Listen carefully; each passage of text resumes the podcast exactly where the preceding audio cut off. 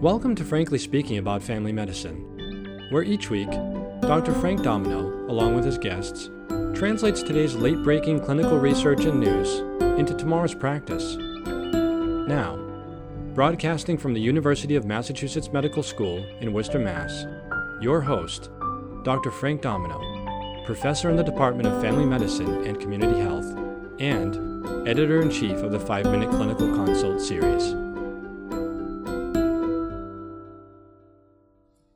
Linda comes in today for her yearly physical. She feels fine, but she's quite worried about her son Ryan, who's 14 years old and a freshman in high school.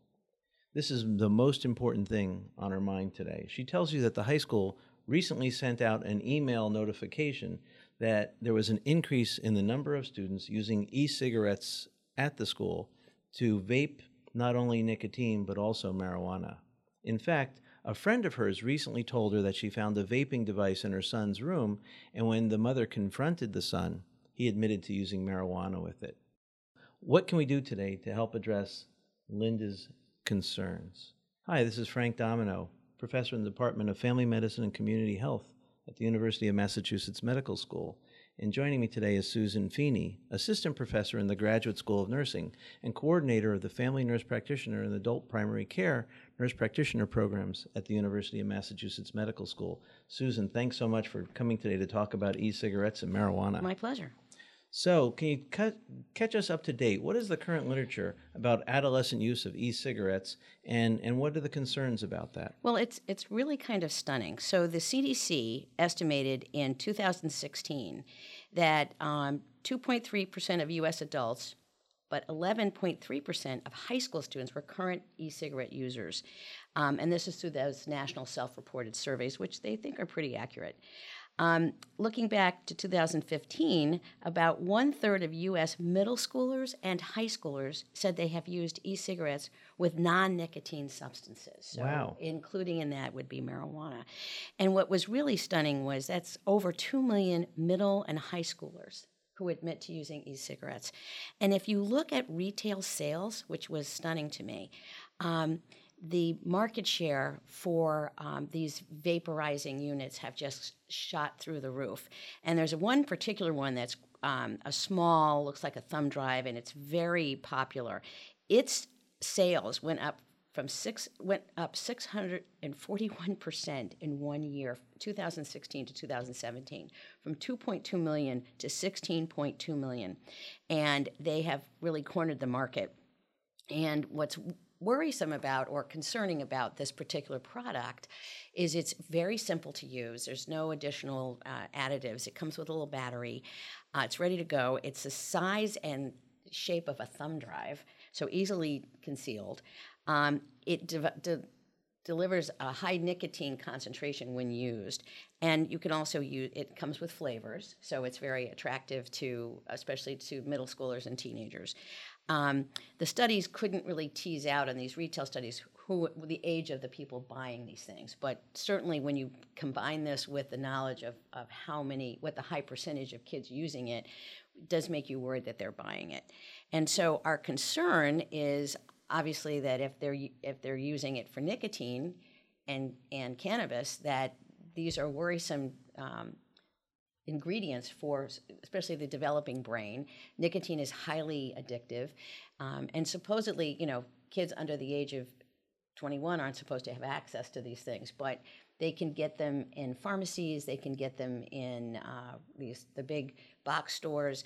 Uh, grocery stores, and they can get them online and in the smoke shops. And some of the literature I looked at showed that some of the smoke shops are selling to kids uh, even though they're supposed to be using IDs and not selling. That's not surprising, but Yeah. it's still startling data. Right. Okay, so that's about e cigarettes. Tell us a little bit about the use of cannabis. Sure. Well, there was a recent study published in JAMA, in fact, last month, that looked at data from the uh, National Youth Tobacco Survey. And they looked at children um, grades 6 to 12. And it represented public and private schools. And they had um, almost 21,000 students with a, a, greater than 71% response rate, so pretty robust. And they asked them, first of all, um, have they used an e cigarette in the past? And if they did, did they ever use it with something other than nicotine? And if they said yes to that, Then they asked them, well, have you used marijuana, THC, THC wax, or hash oil in it? And the results were pretty stunning.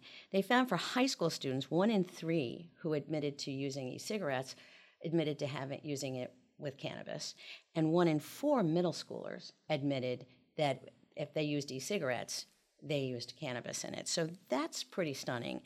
And what was also, I thought, an important part, and that we've seen this with kids who have been who smoke or who use e-cigarettes, they had a higher percentage of use uh, in e-cigarettes in kids who grew up or were living with a smoker in the household.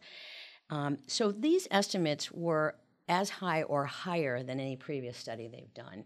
So it was, um, I think this is a little bit alarming uh, that that the prevalence is so high, and again, there the other thing that's concerning is that you know marijuana now um, is becoming more prevalent. It's becoming legalized in a lot of states, not just for medical purposes, but we're seeing you know in Massachusetts we've um, we're going to start having our first retail shops. Um, so. Um, understanding that this is a public health concern for our teenagers is really important. All right, so you've you've presented a very startling case for us to start thinking about how we address um, our middle school and high school students with regard to e-cigarettes, in particular cannabis. Um, what are some strategies um, that have been found to screen this population for well, um, using these substances? Well, you know, and, and so we I just want to talk a little bit about some of the, the harms is that we do know that, you know, we know nicotine is highly addictive and we know what that it's very addictive in teenagers, so that's important. And that we do know that cannabis has some neurotoxicity and it affects memory and long term academic um, success. Even there seems to be even a, uh, worse than alcohol use. So, how do we, what do we do? I mean, there's there's a couple of websites. There's one here at UMass uh, that we'll have on our website that has some great advice for parents. But basically, what it says is, and what I would say to uh, Linda is that get the facts. You know, go and go to some of these websites, look at what these devices look like, so you can see them. You know, if you see them being used, you can address it. Um, understand the terms that are being used, um, and then um, talk to your kid. You know, actually have a conversation. And what they recommend is open the door. Don't expect um, to get answers right away, but to say, hey, you know, they sent this thing home from school. Let's talk about it. And they also say there's no perfect time to talk about it. So cho- choose choose your any time that seems available. The being in the car sometimes is a good place to to start, and just say, you know, what do you know about it? Do you know anybody using it? And and listen, listen to what they're saying, um, and seek as much information out as you can. And certainly not burying your head in the sand and understanding that you know it's um, it's an it's a conversation and you want to start that with your child and make sure that they're um, they understand your concern but that um, trying to be as non-judgmental and and uh, fraught with uh, fear as you may be feeling, but to really have the door open for conversation. How about in our practice? How do we uh, talk to adolescents about e-cigarette use? I think it's the same way. I think it's um, I think it's having information disseminated in the office so they can see some of the stuff, giving them literature, and then just sort of asking, "What do you know about it?" Um, I think you know it's not enough to say, "Are you using these substances?" I think we really have to say, "Are you using you know, and if you say e-cigarette, they may go, "I'm not using that." You have to use the terms like, "Are you using a vape a vape apparatus?" and find out what the most prevalence are in your area, and and if you are, have you used any any marijuana in it? And you know, just to t- sort of, uh, you know, this is confidential between you and I, and to really try to have a conversation with them about it, and then talk about some of the concerns. That one of the things we do know is it does affect memory, it affects academic performance, and it seems to have a long lasting effect. So I think that would be good ways to counsel. I, I totally agree. I, I often will say to a young adolescent, many people your age are doing X, um, and I don't know much about it. What can you tell me? Um, what have you tried? What have your friends tried? Um, and and that at least opens the door to a discussion. Yeah, that's a good approach. I agree. Susan, this is a great topic and startling data. Thank you again for bringing it to us. Thank you. Um, There will be a link on our landing page to both the resources Susan mentioned, as well as um, a presentation on e cigarettes and vaping from the 2018 Pri-Med East Conference. Practice pointer screen adolescents and high school students for the use of e cigarettes and possible cannabis use. Open the door to a conversation that may help them prevent severe adverse outcomes. Join us next time when we talk about perimenopausal depression, how to go to, about evaluating it, and treatment options. And for more timely, relevant, and practical medical education, check out pri-med.com.